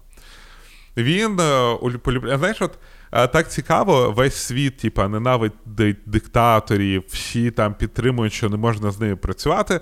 Але король Мсваті от нещодавно купив 19 Rolls його мать Royce ів. Компанія Rolls-Royce, похуй, бля, диктатор, не диктатор, Що? До речі, так, да, комерційному світу завжди дуже. От комерційному і шоу-бізнесу вони поза політикою. Да, але ну, типа, да, ну подумаєш, він вбиває людей, сажає людей, гвалтує людей, але але ж в Роллс-Ройсі, навіть він людей гвалтує в Роллс-Ройсі, там же зручніше, всім зручніше, і йому, і людині, яку гвалтують. Ну, коротше. І коли всі почали говорити, е, що якого хера от в такій країні чувак купляє такі машини, він заборонив журналістам фотографувати свої автомобілі. І ніхто більш не все. Все, в чувака є тільки леопардова кожа. Ой, ну, шкіра. Договорилися. Да, договорились. І мене оця лицемірність всіх величезних компаній і виконавців, вона просто супер да. дивує. Це, що, І типу, це наш дік... час. Да, Це зараз відбувається. Тобто, Вірятніше всього, зараз він просинається і йде шукати собі нову 17-річну дівчинку з десятка тисяч оголених, в кого немає інстаграма, щоб написати сказочне балі. Це, звісно, ужасно, але от дійсно дуже цікавий концепт. Я впевнена, що в компанії Rolex, компанії Rolls-Royce, там в всіх брендах, яких він любить, в нього, напевно, навіть є персональний е- продавець. Да, VIP-клієнт. Ну і ж віп-клієнт. Ну, звичайно. Слухай, 19 Rolls-Royce, серйозно? Бля. Ага. Да, світ ужасний. Скажи, їбалися гуші. Блядь. Ой. Я ще розумію, що в мене перше було питання, чого вони напівголі, а не повністю голі. Щоб була якась загадка? Ну, знаєш, типа. І теж як. Ну, тобто, от 10 тисяч, ну. Це це Десятки ж стадіон. тисяч. Ну, це як стадіон. Ну, дивлячись, скільки десятків. Це дуже великий стадіон. Ну, просто як як, як взагалі вибрати? Хоча я думаю, що в нього вже там система, напевно, якась є. Так, стоп. Ну, слухай, в нього стільки дрони, вже женщин. Дрони, дрони літають якось там. Тобто, ой, Боже. Це кошмар. Це цей президент Туркменістану. Він там е, стріляв цього е, ну, на велосипеді з пістолета, і його так. не тільки записують. Причому, знаєш, запись була, як він їде. Запись, от ніби е, пістолет торчить із камери. Знаєш, ну, типа, ніхто взагалі не палиться про монтаж, і запись з дрона.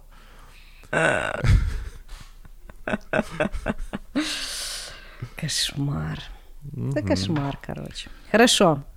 Давай. Я знайшла хорошого диктатора. Я його знайшла. Був один в історії мужик-диктатор, який вважається хорошим. Звали його Антоніу Ді Олів'єра Салазар. Або просто його всі називають Салазар. Жив Салазар в Португалії. Народився в 1889 році, помер в 1970 році. Виконував, е, ну, він загалом е, був е, політичним і державним діячом, вченим і економістом. І е, спочатку він був прем'єр-міністром е, з 32-го року, а потім з 51-го року, і відповідно до своєї смерті, протягом 36 років він був диктатором, президентом в Португалії. За правління своє Португалією його досягнення є наступні. Вони виплатили всі борги після Першої світової війни. Португалія не вступила в Другу світову війну. Е, так само е, він е, акумулював величезну кількість золота, яка прирівнювалася до кількості золота, яку могла, яку на той час згенерувала собі Швейцарія, тобто нормальну економіку він все-таки знав. І угу. так само виявляється саме Салазар співзаснував НАТО для того, щоб зупинити розповсюдження комунізму по Європі. Вот. Значить, Салазар він е, навчався в католицькій семінарії і взагалі хотів стати священником. Але потім е, зацікавила його юриспруденція. Він поступив на юридичний факультет і потім ще зацікавився економікою.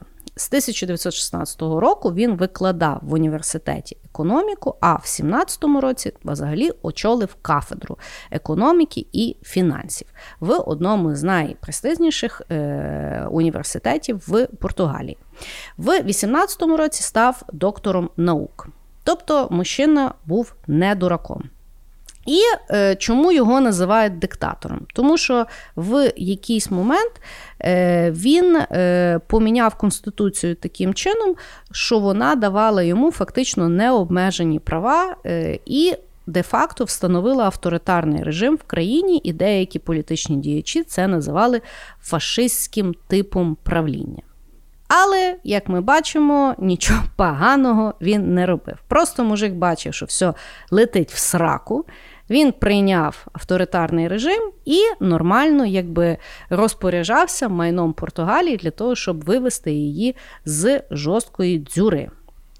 І, е, відповідно, помер він е, ну, від просто старого віку після 36 років правління.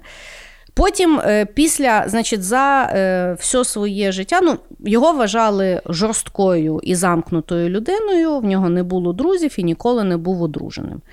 Е, Відповідно, правління в нього дійсно було дуже таке чотеньке, угу. і він один з, напевно, Напевно, ніхто, крім нього, з диктаторів, він коли помер, в нього не було особистих статків, і єдине за що ну, по суті, могли позмагатися його родичі, це було в нього там лишилася якась одна хата в горах, і навіть преса після його смерті висміювала, що от всі статки. Е, диктатора після того, як він загинув, от все, що можна поділити. Значить, після його правління авторитарність або диктатура ще продовжувалася 4 роки його якимось там, е, ну, якимось клерком, який з ним працював. Але е, в 1974 е, році так звана нова держава, яка була авторитарною, припинила існування після перевороту. І це був, це була революція Гвоздик. Це була мирна революція, коли жителі Лісабону зустрічали. Е, пучистів квітами, е, вояки їм ну, якби не противостояли, і тому отак закінчилася вся та диктатура. Е, після диктатури дорвалися демократи до влади і почалася жорстка корупція. І вони після його смерті, ну і після революції, взяли курс на євроінтеграцію. Е, відповідно набрали боргів, і Португалія з такої держави багатої держави стала найбіднішою державою Європи і вигрібає по сьогоднішній день. Значить, тисячу фу, в 2007 році, після 40 років після смерті е, того. Е, Салазара зробили опитування в Португалії, і його португальці назвали найвеличнішим португальцем, який коли-небудь жив. Ох. Можна же ж, блядь. Можна. Ну можна. Ну можна. Було би бажання.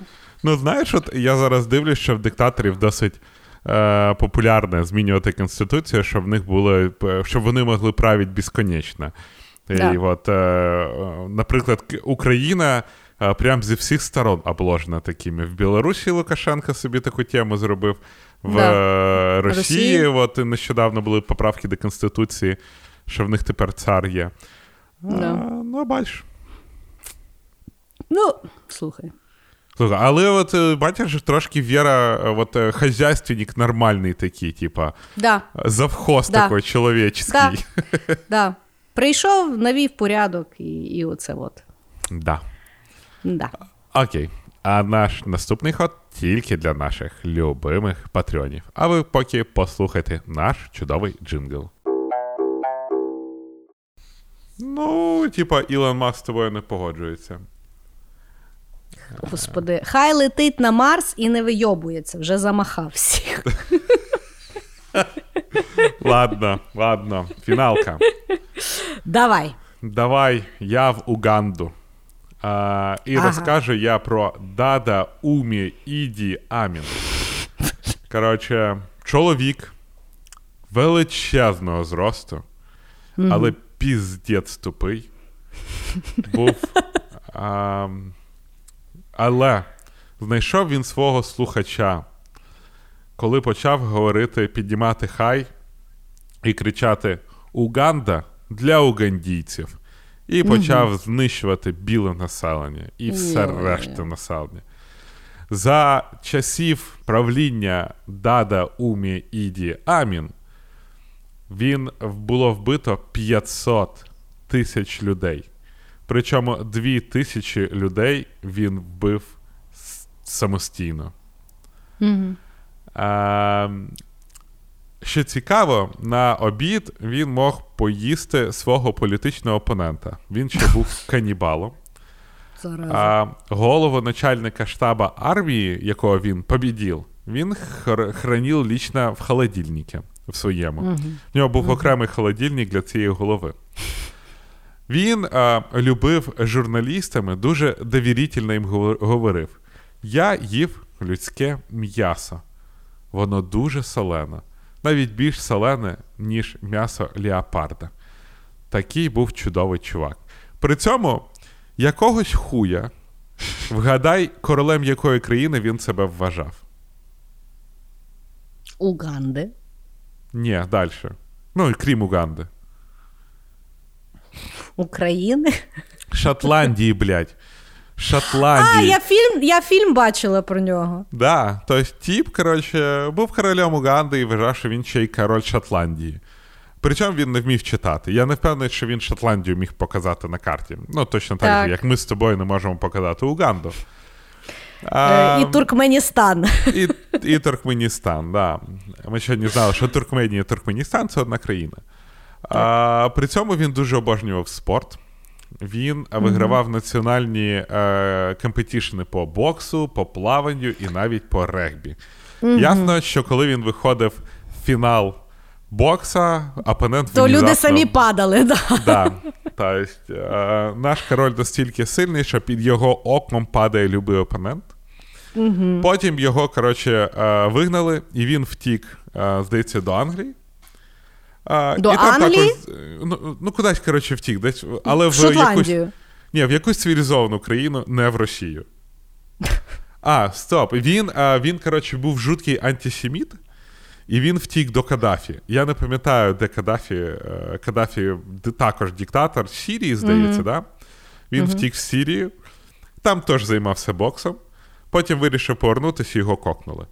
Але ну просто диктатор, який правив країною, невеличкою країною, знищив 500 тисяч людей, їв чоловіче м'ясо, е, людське м'ясо.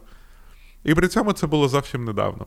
І весь цивілізований світ на це дивився і казав: Африці треба цивілізацію. Так, Таке просто Африка це приклад лицемірства всієї вообще білої цивілізації. Да, да. Да, да, да. Це от, власне відображення того всього звіздяця, який вони мутять. Е, Я, здається, фільм про про нього бачила. Е, Класний фільм. І мені здається, що так фільм називається чи Король Шотландії, щось таке. Там про те, що журналіст приїжджає туди в ту Уганду, і він, типу, ну. Типу, як дружить з тим диктатором, бо спочатку він ж такий харизматичний, і непонятний, і веселий, mm-hmm. а потім він якби показує, що він взагалі робить е, днями і ночами. Да. Ти знаєш, якби дуже цікаво, що е, от, е, люди е, е чинять беззаконня, але саме ужасне це те, що він канібал. По великому рахунку, та хай би бляха, ну, їв собі по людині в день було би менше, ніж все, що він там замордував. А, до речі.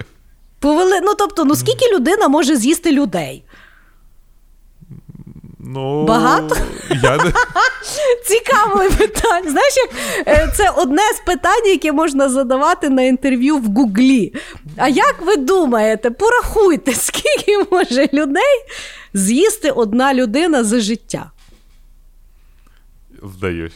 Давай. Я думаю, я думаю, що небагато, бо мені здається, що людське м'ясо для людини не корисне. Правда, я не знаю, чи є багато досліджень стосовно того, я але колись... мені здається, що я колись це читала. Я, до речі, колись навпаки читав, що ем, навпаки корисно? що людина, ну, будь-який організм переварює краще за все щось схоже на власне, ну от на власне, да? Тобто, Бля. Мені здається, що якраз з цього дослідження виходить, що людині краще за все їсти людей. Недаром же кажуть, ми те, що ми їмо.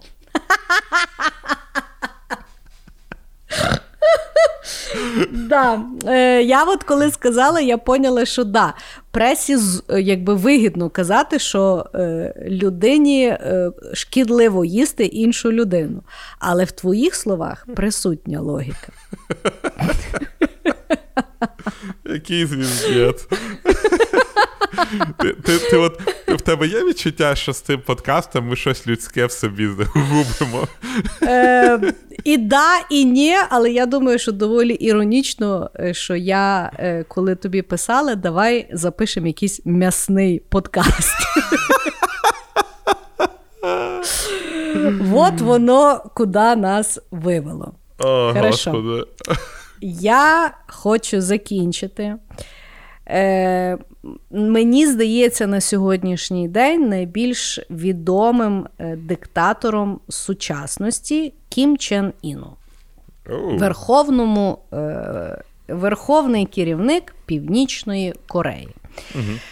Про якого вроді всі дуже багато знають, але якщо ми реально, ну, якщо почати реально досліджувати, розуміємо, що ну небагато ми знаємо, тому що країна є дуже закрита. Значить, Кім Чен Ін це є диктатор, який е, прийшов до влади після смерті свого батька е, Кім Ір Сена. Е, в 2011 році. Значить, Кім Ір Сен був вічним президентом, який власне почав Корейську війну. Тобто він воював з Південною Кореєю, що давайте ви теж будете темною нацією. І, власне, дуже цікава, знаєш, контраст. От Південна Корея настільки цікава і розвинена держава, куди я от хочу поїхати, коли нарешті вже масок не треба буде оце от носити. Бо мені здається, що це є не подорожування, а якесь просто мучення себе. І Північна Корея, яка повністю закрита держава, про яку по великому рахунку ми нічого не знаємо. Ми тільки знаємо з розповідей тих небагатьох людей, які звітам втекли.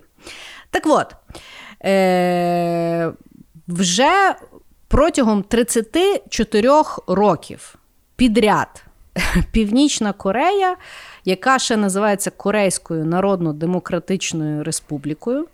Іронія. Е, Отримує від Freedom House найгіршу оцінку щодо політичних прав та громадянських свобод. Тобто, от ти казав, що то в Туркменістані хуйово жити, найхуйовіше жити в Північній Кореї. Вот. Значить, народ Північної Кореї не має права е, залишати країну або вільно пересуватися всередині неї, і тому, власне, ми не маємо жодної інформації стосовно того, що там є.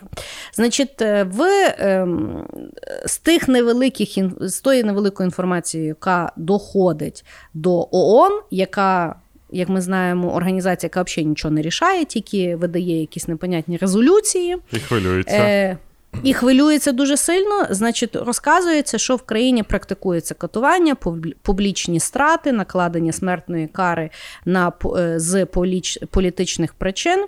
Е, також на території країни є величезна кількість таборів для ув'язнення е, і широке використання примусової праці, торгівля жінками для проституції і вбивають дітей репатріованих матерів.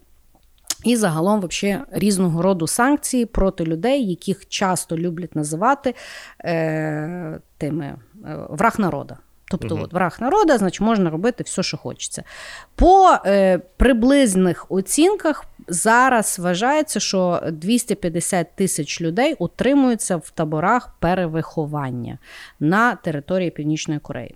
Що є ужасно, на е, території Північної Кореї є цілі міста, які збудовані як обманка. Там великі сучасні будинки, виглядає все дуже-дуже красиво. Але говорять, що в тих будинках ніхто не живе. Їх просто знімають для пропаганди, для розвиненого світу. Що ви тут нам розказуєте? От як воно все виглядає. Значить, автомобілі взагалі дуже рідко зустрічаються в Північній Кореї. В сільській місцевості, що є основна місцевість Північній Кореї, люди голодують.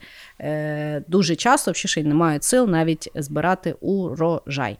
Ну, і отак воно все виглядає. А, і, звісно ж, більшість, е, не більшість, а напевно, всю казну е, Північної Кореї вона йде не на освіту або підвищення рівня життя е, нації, або навіть їхньої якоїсь базової освіти. Я вже сказала за освіту. Ну тобто, всі гроші йдуть на озброєння, тому що Північна Корея вона воює з цілим світом, бо вони якимось чином хочуть на неї там вплинути. І що говорять цікаво, в Кім Чен Іна був старший е, брат. Угу е, сводний. Тобто, я так розумію, батько в них один, е, мами в них різні. Значить, е, він його отруїв. Так, той помер від отруєння в аеропорті Куала-Лумпур. І в нього йому допомагає правити його сестра Кім Йо Джон. Кажуть, що вона, власне, mastermind за всією інфраструктурою. Що це, що, ну, По ньому видно, що він не дуже мудра людина. Ти ти е. бачила його прическу? Факт. А там, там ж, до речі, що шість державних зачісок, по яким можна да. стригтися. Е, І, е, власне, говорить, що це вона е, всім заві... ну, якби, заправляє, і, відповідно, смерть, наприклад, Кім Чен Іна взагалі ніяк не повпливає на Північну Корею. Можливо, навіть все стане ще гірше, тому що та жінка дуже сильно агресивна і сумасшедша. О, от бачиш? І це в нас відбувається зараз. Тікток несеться, інстаграмщиці на балі літають. Ми тут з коронавірусом бавимося. Зараз буде новий локдаун. А Північна Корея отак от сидить і нічого з тим не можуть зробити. Ну, е, я ясно, що Північна Корея це ну реально дуже цікава країна. Знаєш, типа, вона страшна, вона погана, да. але дуже прям. Таке відчуття, що це знаєш, експеримент величиною в цілу країну, що буде, якщо а, країну відключити від всього. Ну, І а, на Ютубчикі є такий тіп, а, він веде блог «Зе люди», і він якраз був в Північній Кореї, і він знімав. І от він, ну, якби постав. От якраз те, що ти говориш, знаєш, ці будинки, це все-все-все, він там якраз про це розказує. Дуже цікаво подивитись. Я вам дуже рекомендую. Пошукайте за люди і там про Північну Корею. А а ще цікаво, ти от, ем, ну, була ж велика країна Корея. І коли mm-hmm. вона розділялась на північну і південну, південну взяли під своє крило США, а північно взяла радянська влада. І коли радянська mm-hmm. влада шукала а, наступника, хто ж буде главним колхозником та країни, вибрали якогось вояку, який був з Кореї, який знайшовся в нужний момент в нужному місті. Він то, чи то танкіст був, чи то механік. І, коротше, уяви собі, йшов чувак, і от, все, ти будеш президентом. Ти будеш, ну, в них е, головний вождь, здається, да? І да. вони збудували. Е, е, там якось дорогой вождь. Да, вони зробили його, типа, при владі, збудували, типа, міні-комунізм той. І чуваки просто його продовжують. Знаєш, от далі у Казані вони його нарощують. І це жутко страшно. Бо от є люди, які, яким вдалося втікти з Кореї, з Північної Кореї. І а, ну, там просто ти бачила ці відоси, як людина втікає в неї, стріляють, yeah. там взагалі просто такий, типу, екшен. Ну, я дивилася відос, як е, ну, якась жінка, яка втекла, і вона розказувала, вона, власне, вон виступала, і вона розказувала ту свою історію, як вона там тікала, здається, з мамою тікала, їх там гвалтували постійно. Ну, коротше, вони, щоб і перетнути кордон. Ну, тобто, і хороші ребята їх гвалтували, і погані ребята їх да, гвалтували. І, ну, тобто, правди в тому світі не сильно є, знаєш. Ну, от. Піздець. Ну, ну, реально. Ну, я просто не знаю. Ну, от як ти можеш характеризувати, що у нас є такий цивілізований світ, Грета там, дівчинка, да. яка не навчається, розказує про пластикові пакетики, Тік-Ток і так далі. А в нас є Північна Корея, на секундочку, ядерна держава з величезною кількістю населення. Країна, в якій тільки зараз почали показувати Олімпійські ігри. Країна, яка е, відправила в концлагеря свою футбольну команду, яка була колись там на ну, на, на чемпіонаті з футболу і просралась. І це існує зараз, це не видумки, це. Типа, можна скільки завгодно думати про там, знаєш, глобальне потепління, але якщо одному їбанутому в Півд... Північній Кореї стрільне щось в голову, то от е, глобальне потепління і пердящі корови будуть далеко не першим, чим треба е, ну, піклуватися. Коротше, це дуже Ти знаєш, страшно. Я... Да, ну от я коли думаю про Північну Корею, от в мене включається я. Ну, нас ти знаєш, ти стратег, е, я баба з козами. Я якби дивлюся, не на мене не так жахає геополітична ситуація, тому що. Ну, вона є настільки велика, що ну, якби, там всім, ну, якби якось воно там настане. Тобто, по великому рахунку, я не боюся ядерної війни, тому що воно бабахне, я навіть не буду знати, я вже мертва буду. Ну, Воно ну, мене да. не так лякає. А що мене от лякає? Ну, е, якщо реінкарнація існує, да? І от зараз всі дуже люблять розказувати: ми живемо в час, важливо вірити в себе, будь-що можливо, бери, переїжджай, досягай. Народжується баба в Північній Кореї. Піздець тобі. Да. Ну, ну тобто, і причому, що є ймовірність, що та баба навіть не знає, що наскільки наскільки це є ужасно, то де вона живе і як взагалі виглядає світ. І от це мене найбільше лякає. Угу. Не, от, от я, ну, Тобто, мене лякає, коли народжуються діти в таких умовах, і і що? І для них це нормальний світ. Розумієш? Єбана типа... сансара, понімаєш? І ти ти таки народився в Північній Кореї. І і, і такий, а тобі всі. Бля, ти такий щасливий. І ти такий, ох, я такий щасливий. А тут в тебе, я не знаю, типа, айфон глючить, е, там, старий айфон, ти такий, о, курва мать, типа, Apple ніхера зробити нормально не можуть. Я за що, блядь, гроші плачу? Чого ви мені да, мішаєте да. бути щасливою людиною, тварі? Так, Того я кажу, я коли от коли люди, що там е, ну, не задоволені, що вони народжені Україною, я думаю, боже, слава Богу, що я в Україні народилася. От слава yeah. Богу, могло, могла, ну якби могла не туди полетіти. Знаєш, а то... так нормально, нормально. Тобто я і ціную, де я народилася, і маю до чого рости. Нормас. Мене все влаштовує. Знаєш, як тайці, я їх якось спитав, чого такі щасливі? Не, блін, ми ж в реінкарнацію віримо. Я в людину реінкарнувався. Ваще да. заєбісь. Бо да, міг там таракана. Якось... А, а то і в камінь. В них же да. що, і звіздець, і лежиш собі, і, типа, максимум, що тобі по морді можуть знагідати, коли хтось буде там камні копати. Да. Ух. Філософська. Ох, да. Сложний, звісно, вийшов епізод. Дуже сумно, що світ таких людей носить, і носить далі, і далі буде носити. І люди Немає... будуть далі вірити і йти за ними. Да. І та міфічна влада, отой світ, який має щось робити, далі нічого не буде робити. Гірше того, в нас з тобою закралася думка, що саме розвинений світ і продукує таких маленьких тиранчиків для власної вигоди. Звісно. Да. Прощайся.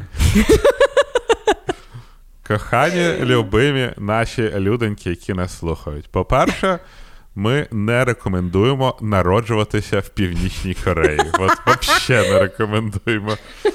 І по-друге, як ви чули з цього подкасту, насправді дуже треба цінувати те, що в нас є, і те, що ми народились в Україні.